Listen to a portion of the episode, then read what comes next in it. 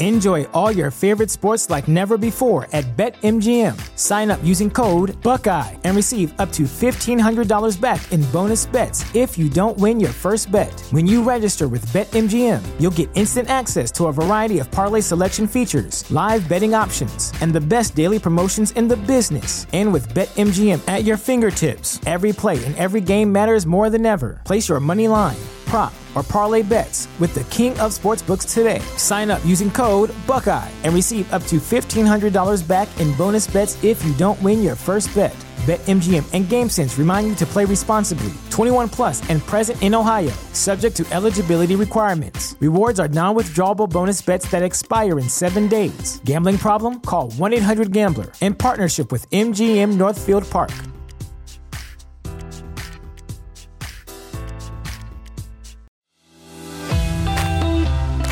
Welcome to the Know Podcast with me, Nikki Spo.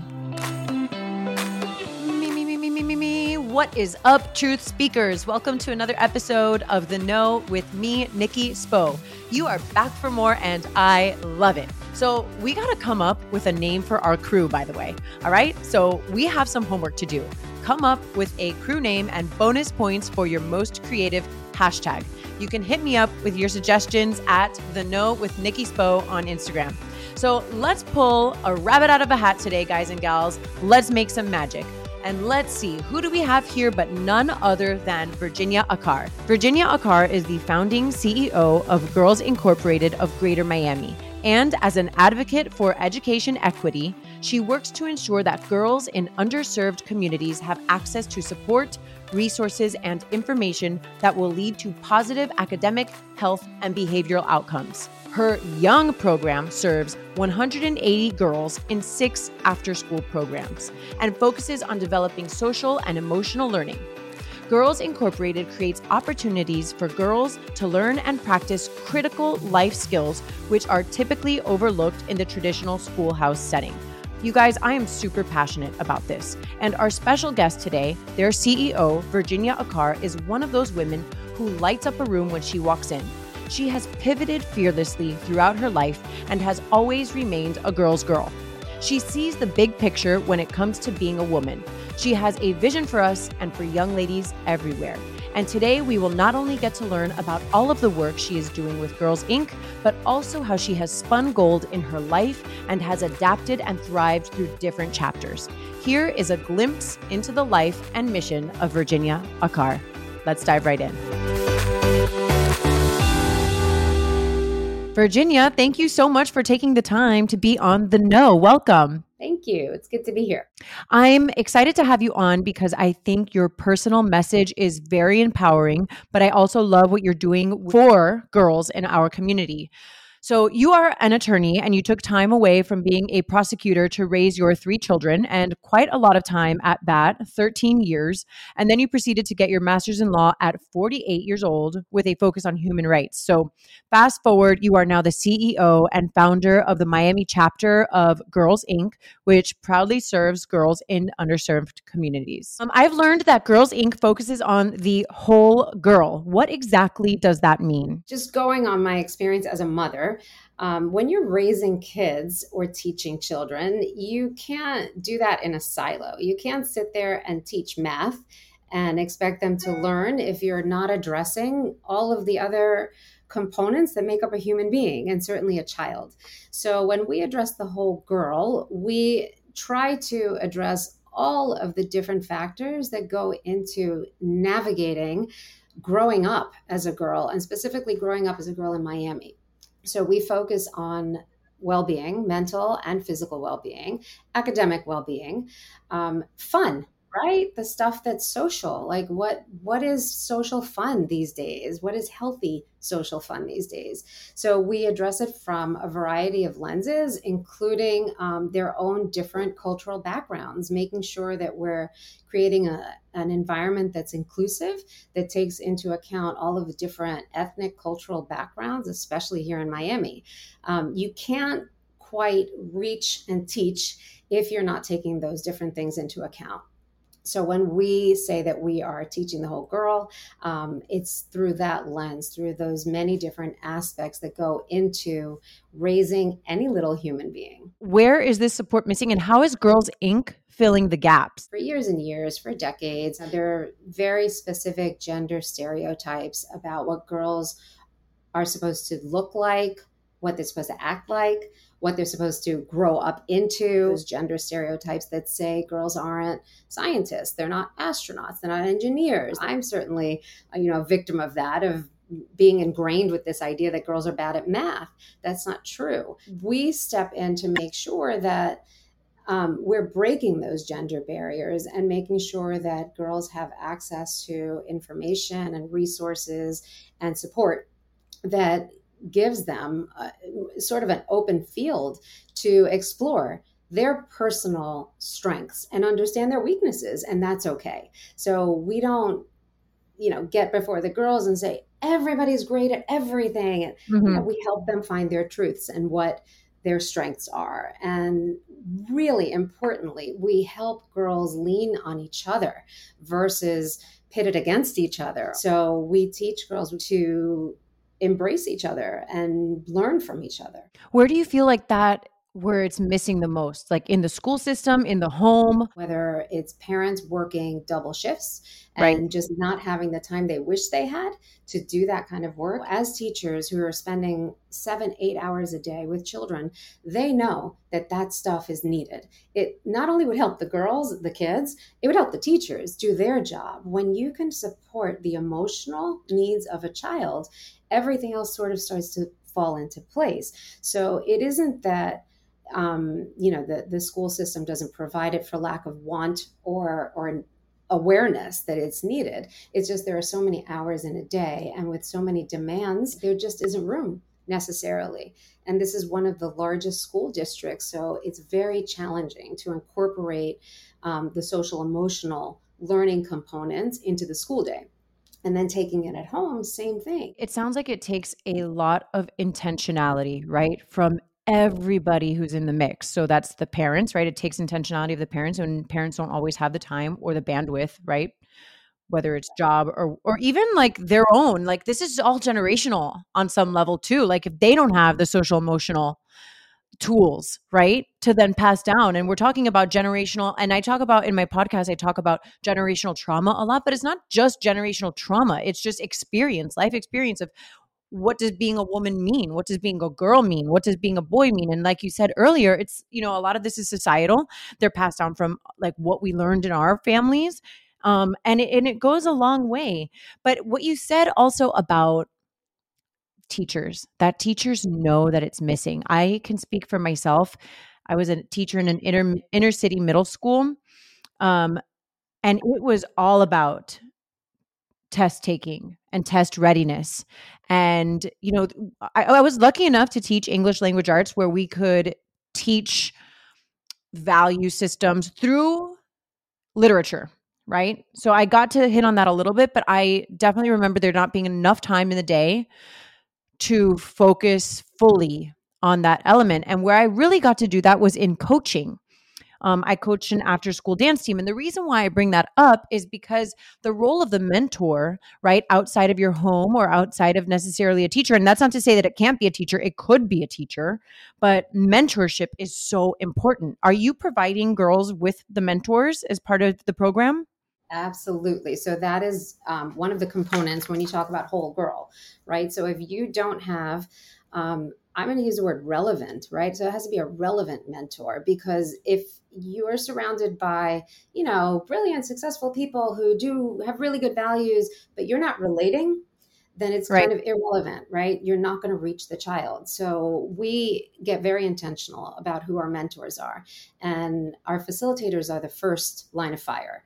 We hire facilitators to get in front of our girls whose lived experiences reflect the girls and that's one right? And we're already seeing uh, the relationship. So we take the, the first semester that we're in school, we attribute that to relationship and trust building between our facilitator and the girls. We encourage our facilitators get to know them, You have all of these different activities and trainings, yes, but your job in semester one is to build that relationship so that there is that line of communication.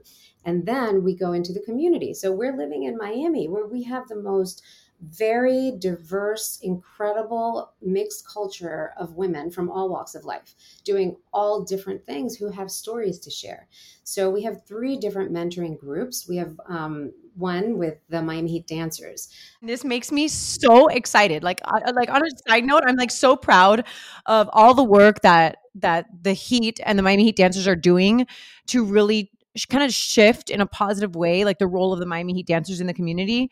Um, it's just, it makes me so proud to be part of that sorority. A few years ago, I was at a game and the big screen was on, and one of the dancers, I love the dancers. So I go and I, I love watching the dancers. So the big screen comes on, and one of your dancers was on there and they gave like a bio on her her background and i think she was a pre-k teacher and I was like, what do you mean she's a pre K teacher? I thought she was a dancer. And that was the first time that I realized that the dancers are these incredibly strong, smart, and bold women who have like multi layers to them. And I said, Oh my God, I've got to reach out. And I did. And that began the relationship. So we've been in conversations for three years, and we finally launched this very intentional mentoring program um, where the Heat dancers will um, visit each program each month and have conversations. Yes, they have fun and they dance because we have a, a, dance program in our through our programs, but it's all about the conversations and you know them. So you know the stories and the inspiration that they have to share with our girls. So that's one of our groups. Um, a second mentoring that. group that we have is the FIU women's soccer team. So that's oh a new. God new partnership that we just started. Um, they reached out to us um, because they wanted to get more involved in the community and have a social justice and impact. So um, that just started, and the first meetup was incredible. Now we have girls who want to play soccer who were not exposed to intentional soccer like that. And then the third group we have is 150 women strong, and that we reach out to women um, in different um, places in their careers, whether they're um, retired from career, just starting their career, mid career. And by career, I, am not being specific. So we are looking for women to join that program who have a story of inspiration to share. And those stories could be how I fell and got back up. 10 times how i navigated through school you know on loans maybe i dropped out maybe i came back we we want to hear those stories because that's truth that's reality um, that's not fairy tale. And those are the people that we want in front of our girls because all it takes sometimes is one conversation to really reach a girl and have her envision herself as something that she might not have envisioned before. And that's why it's so important to have women mentors um, who who really reflect the the lives of our girls when we are set to define ourselves um like i don't like to put myself in a box of like i'm only this one thing but one thing that i know for sure that i am is a storyteller and a truth speaker. And i think more and more of us are stepping into a space where we are open to speaking our truths um, and telling our stories because we realize that that sense of camaraderie especially in a in a in the sphere of women especially like an older woman paired with a younger woman. And when I say older woman, woman versus a younger woman, I don't mean like uh, somebody above X age. I mean like somebody with more life experience. So I'm an older woman compared to a 19 year old young woman. Right. So, and that's what I, that's what I mean. But I think that those stories, um, it allows us to connect and bond in ways like you mentioned that we we wouldn't have expected and it allows us to imagine a life that maybe we thought was beyond our capacity and that we get to have the opportunity to rethink how that could be a reality for us, making dreams come true in that way. We've often had women from the 150 Women um, mentoring group come back to us and say like they were inspired you know they walk in expecting it to be a one way street where they're telling a story and inspiring and helping and whatever but what ends up happening is the girls teach them. So we had an attorney a partner in her litigation firm do exactly that come in and she spoke. And what ended up happening is when she this woman was hispanic and she looked at the screen and saw brown and black female faces and it reminded her that when she's it was a virtual event when she's on a screen or in a boardroom you know meeting room at her firm that's not what she sees. She doesn't see that cultural diversity and mix. So she went back to her firm and started a, a group inspired by this event um, where now she leads a um, women and gender cultural litigation group whatever for women at her firm and her firm embraced it. Like they they love the idea. So i think we need to be bold in our asks and not make assumptions that will get shut down. You have to do that. You have to because people i think today more than ever are willing to take steps to make a change to improve. I think there's a general awareness out there that women belong in the boardroom, but not just because we need to balance out the numbers, but because our voices really make a difference in the boardroom in every industry. So I think that message is finally sinking in little bits at a time. There's still a lot of work to do, but that's what I mean about that, um, you know, mutually inspiring opportunities when you're in front of our girls if we're just trying to balance the number, I'm going to make my voice heard no matter what. So you, I got my foot in the door, and now you're going to hear my voice, and I say my as in in a general term, right? But you're going to hear my voice, and you're going to see how valuable my voice is. And I, and I think that's what's happening. So Girls Inc. was formerly Strong Girls Inc. Was the name change significant and what prompted the shift? Uh, so Strong Girls came about because back after I got my master's in intercultural human rights, um, I knew that I wanted to work with girls, women and girls, and I knew that to have the greatest impact, I should dial it back and start with girls when they're young. So I looked around the country. I had no intention of reinventing the wheel. I just wanted to bring a program that worked. And um, I landed on Girls Inc that was the program. I loved everything about it. I loved their um, whole girl approach and um, everything about the way they did things, research did things research based. So I reached out to them, but in truth, um, they were in the middle of a growth strategy and weren't ready to take on a new affiliate. But they did give me sort of the roadmap of what it would take to become an affiliate of Girls Inc um, you know, in Miami. And I kept that little roadmap, tucked it aside, and then said, okay, but we can't wait three years to get there. Let's just start this. So we named it Strong Girls.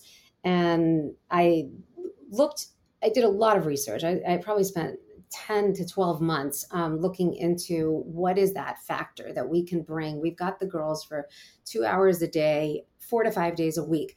What can we do in that scope of time that's really going to be the most impactful? What are they missing that we can bring into the picture that's going to open doors and and help um, with all of the social emotional stuff going on? And it was that it was social emotional um, skill building tools and so we we started creating our own curriculum around that but we got really intentional with our training of the teachers because the way I looked at it, like, okay, I spent 10 to 12 months researching. Now I need to transfer that knowledge to whoever's going to do this work because it's not it's not me right? I can't split myself in 50 people. So how do i transfer that? And so we set out to build a really robust training program that's ongoing. So that's how we built out the first school um, was in Opa-locka it's beacon college prep. It's a title one charter school.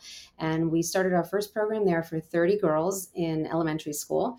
And those girls are now in seventh and eighth grade um, amazingly. So they're they're growing up but luckily we continue with them. So we stayed with that school, and now we have a middle school program there as well. So um, from that, we grew to five schools where we're in today. And our our growth model is, you know, slow and steady because we don't ever want to sacrifice quality for quantity and just throw 50 programs out there if we can't scale them to that degree of quality where every single trainer every single facilitator that's in front of the girls they themselves understand what it is they're teaching, the mission of the organization, and why it's so important, but also that they feel supported, that we as an organization have the bandwidth to keep doing those biweekly meetings and trainings. Otherwise, you you spread yourself too thin. So we started Strong Girls with one school back in 2017, and we're now at five. Um, and then back in it was the pandemic, and I had kind of a little time. You know, we shifted to virtual, and that kind of really put a little more time on my hands in terms of programming. And I remembered Girls Inc. and I said, let me revisit this, see if they um, are now ready for us now that we have you know more programs. And sure enough, they were very interested. They were looking at the Miami market and wanted to be here. And then um, in December of last year, we became Girls Inc. of Greater, Mi- Greater Miami. Well, congratulations. It sounds like this is a story of for you of not giving up, right? Like you you initially you you made the ask, right? And you earlier said we need to be bold in our asks. So you made the ask and you got to know. Uh, my business partner and I, Sloan Spanierman, we always say we're not afraid of the no, which is funny because the podcast is called The Know, you know, but like, so we're not afraid of the no. We're not afraid of the no. We're not afraid of being told no because to me, no is not yet. I'm like, that's going to be a not yet. Maybe not today, maybe sometime down the road. And that sounds like it's exactly what you did. You're like, okay, I can't partner with Girls Inc. just yet. I'm still so passionate about this that I'm going to pursue it on my own terms with this blueprint that I have. You come back to revisit and you eventually get the yes. So you turned your no into a not yes. You got the, you, got your bold ask eventually. What does feminism mean to you? Feminism to me is the power to know yourself and be yourself without falling into a trap of who you're supposed to be. That is the most powerful vision of being a female is embracing who you are and it's not gender specific. Who you are is you as a human being, as a person. And then, you know, understanding that everybody around you um, you you have the right, the power to discard those around you that that aren't doing good for you. You know, it's that personal growth, empowerment, giving that to yourself. I think that is the ultimate in in feminism. I love that so much. Thank you for sharing that with me. So I'm going to bring up something super random. Um, it's really random that I'm going to bring up Cardi B. You know who she is, right? Okay, so I remember people getting really upset about her WAP song, W A P. I don't know if you're familiar it. with the song. Okay. Yes. And how it's teaching girls to be sexually inappropriate. So I started having a conversation with a guy friend, um, and we had different opinions on this, but I will never forget what he said. He said, Maybe you'll never understand because you're not a girl mom. Because I have two boys. He's like, maybe you just won't get it, you know, why I'm so upset about this Cardi B song and the video because you're not a girl mom. And I remember thinking to myself, hold on, I am a girl. Like that qualifies me to have an opinion on women's bodies, my my body definitely, and how women are portrayed or portraying themselves, choosing to portray themselves as it pertains to pop culture as a female. So now, I'm not bringing the story up to talk about Cardi B and whether her lyrics or moves or whatever, whether or not they're appropriate. But if we zoom out, right, I do know what it feels like to want to roar in my personal power, to stand as a queen with conviction and confidence in who I am, despite what society thinks I should be. So, I recall that conversation because I feel like most, if not all, women have felt that desire, right? I'm not talking about like sexually anything, sexual anything, sexually se- being sexually inappropriate or not. I'm talking about the desire to stand in your highest power, your highest truth. And I think we've we've all felt that from time to time and we want to revel in our womanhood. And I think many of us know the answers and it's answers plural to what I'm going to ask you next. Um, what are the obstacles then of being a girl? There's this deep ingrainment, if that's a word, um, that runs through generations subtly sometimes and sometimes not so subtly. That from the time you're walking, talking, toddling, you're expected to do things a certain way. So if you're young, you know, it starts out when you're very young as a little girl, you maybe you have a, a, daughter and a son and the son comes back with scraped knees and it's like, "Oh, don't get up, you know, don't yet, don't cry and all that." That's another problem, telling boys they can't cry. And a girl comes home with scraped knees and you're hugging and coddling and instinctively is it instinctively or is it taught? Is it something that's been handed down generation after generation? So the obstacles are, I think, um, a lack of awareness in separating what is true instinct versus what is learned behavior. So, understanding, and it's not for bad intention, you know, as mothers, you know, I, I can say guilty many times of treating, I have a, a, a girl and two boys, and guilty as charged of treating them differently, instinctively or learned. I can tell you it was learned. So, it, that that is such a challenge and the best way to overcome that challenge is through awareness. And how do you get awareness? You educate yourself. You you talk you speak about these things and you stay open minded when somebody challenges you on it. And and you know it was my daughter who challenged me as she got older um, and did her own work and and studies and she we would have conversations and i thought i was saying things that were so no brainers obvious and she challenged me on it and I fought her on it and then I realized she's right.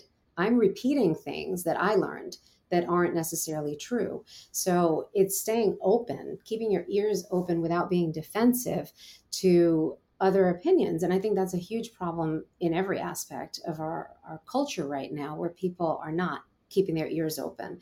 They're quick to repeat a headline or a phrase or something they, they heard and stick to it and fight like crazy for their point and close their ears. It's, it's a strange phenomenon happening right now, but certainly girls and women are affected by it. That's a huge challenge when messages coming, really strong messages from social media, are misinterpreted. So, like you said, Cardi B, right? So, what is that message? Is Cardi B just some, you know, crazy rapper who's using really raunchy lyrics? Or is she being bold and roaring out her feminism, her version of it? So, whether as a mother you choose to have your children listen to that or not, that's a different question. But can we respect her for choosing to use that as her vehicle for expression? And you know there will always be critics even for how a female is dressed. You know we still have that problem of you know if somebody a, a female is walking dressed a certain way there's body shaming going on left and right. Oh she shouldn't be wearing that and that's not appropriate here. You you have it and you have it from women.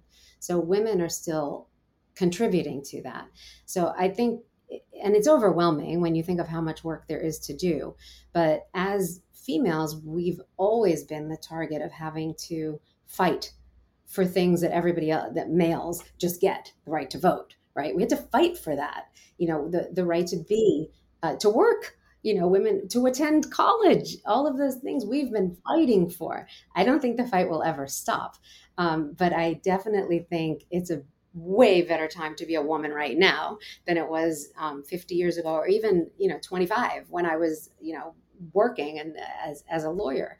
So I think we're progressing, but the challenges and obstacles are there and we awareness is the most important part and not just for women to be aware, but men and to help educate men and bring them into the conversation in a non-adversarial way so that we're not creating that huge divide. When it comes to girlhood and womanhood and really that you know like the concept of teaching females to stand in their power, where does teaching critical thinking skills come in and understanding what motivates us to act or not act in ways that align with our own personal inner knowings. It, it's so important. So, a lot of the work we do with our girls um, is through mindfulness. And when I say mindfulness, I'm, I'm referring to the very scientific mindfulness. So there's mindfulness of, you know, walking down the street and, uh, you know, appreciating the trees and the beauty and hearing the sounds. That's one form of mindfulness. But we also get very um, intentional about teaching girls to pay attention when their, when their mind is running away and help bring them back, right? So, mindfulness is one way to make you realize when you're receiving a message is are you receiving that message with other emotions that you already have underlying, or are you receiving that message and looking at it for what it is? And that gives you the ability to critically think about not just the message, but the reaction it's having on you. So you just read something that was really upsetting, really enraging.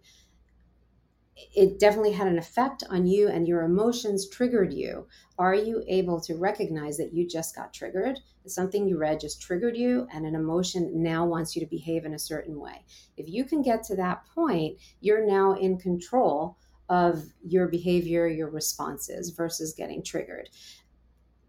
Being able to critically think and critically analyze yourself is so important as you're developing, certainly as a young girl, but it never ends. You know, critical thinking, I think, is, is becoming a lost art these days, you know, where people are not stopping. We're in a fast, fast, fast world where information, hurry up, process, process, process, and we're not stopping to think, much less critically think and understand who wrote this message and why might they be writing that?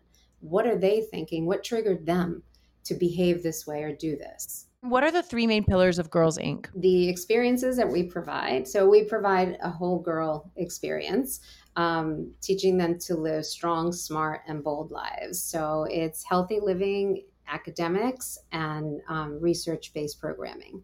So, through those three categories, three pillars, we create programs. So, with Girls Inc., the national organization, um, it's not a mandated curriculum, right? You're not required to teach this um, as long as you're providing the girls inc experience through those three pillars um, you're pretty much you have the flexibility to create your programs responsive to the needs of the girls. And that makes so much sense because there is no one size fits all. And that's totally. it, it, just wouldn't work right? You can't compare right. girls in miami with girls in the midwest or la so everybody's different. And if you know i don't ever want to be um, part of an organization that's just throwing something out there based on a theory that it works. We are constantly um, getting responses, feedback from our parents, from the girls, from teachers, and we have pivoted. I can't tell you how many times because you know part of the the surveys that we send out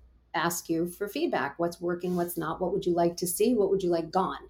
And we we change it and that's the first thing we tell the girls when we start the programming is this is your program. We want to hear from you.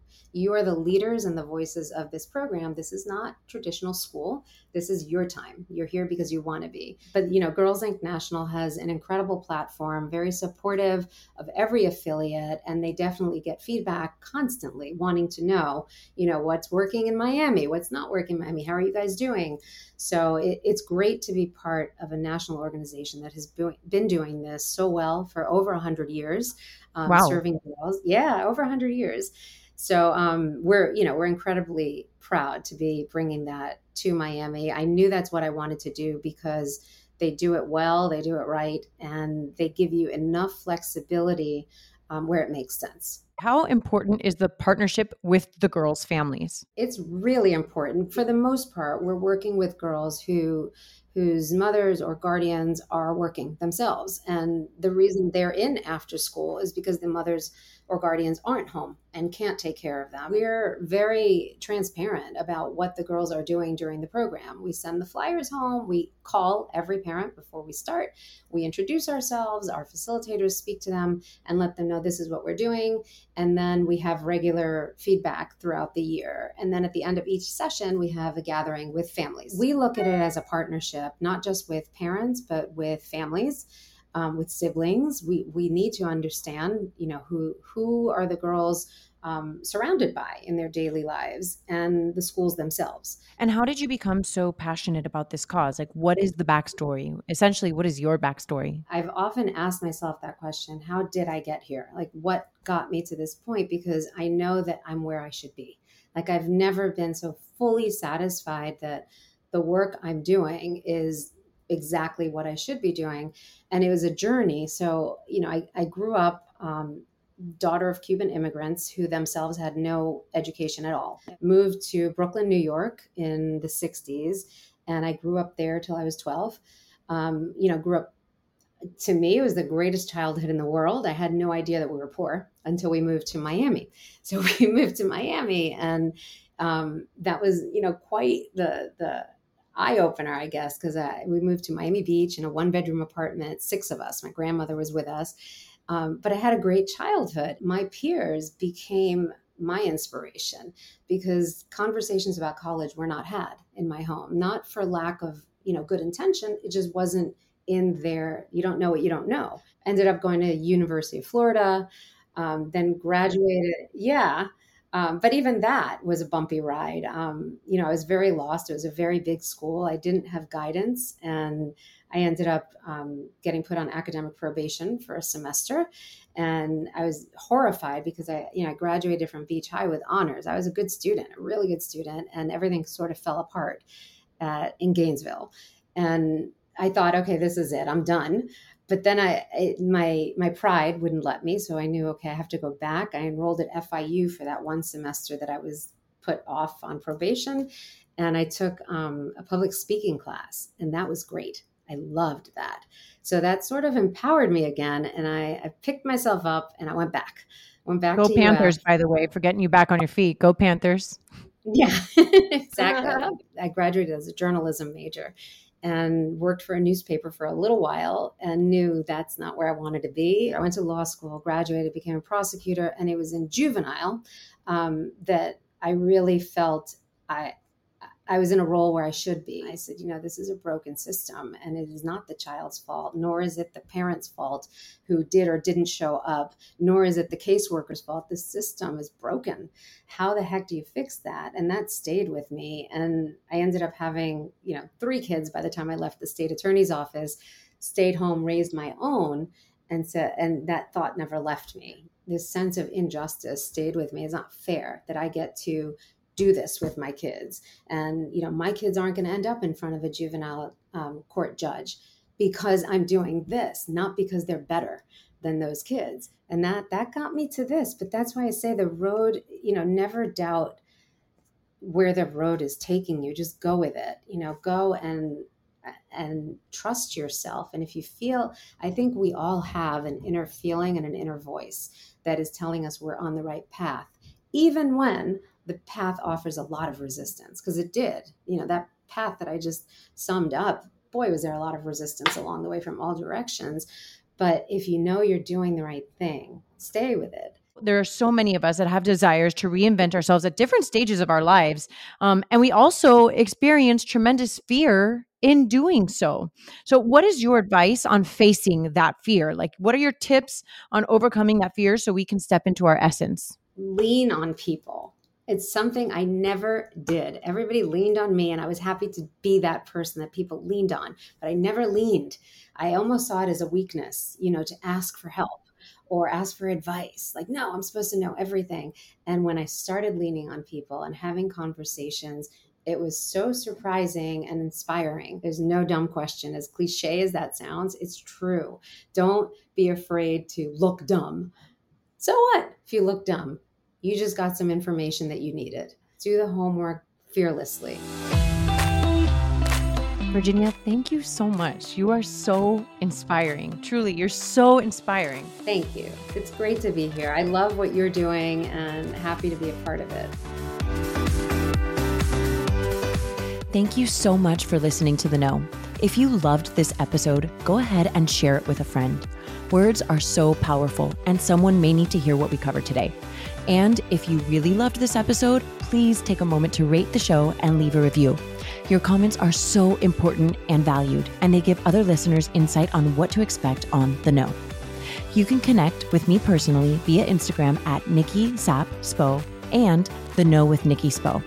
My hope for you today is that you are fearless in looking inward so that you can be your highest, most authentic self and go after the life of your dreams.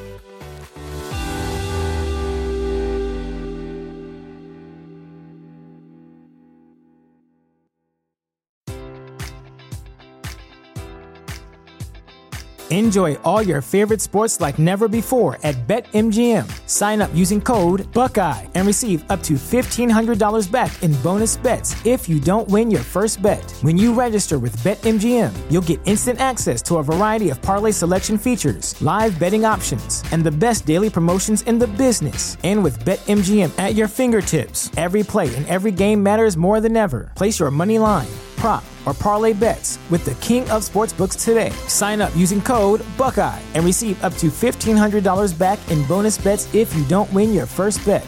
BetMGM and GameSense remind you to play responsibly. 21 plus and present in Ohio, subject to eligibility requirements. Rewards are non withdrawable bonus bets that expire in seven days. Gambling problem? Call 1 800 Gambler in partnership with MGM Northfield Park.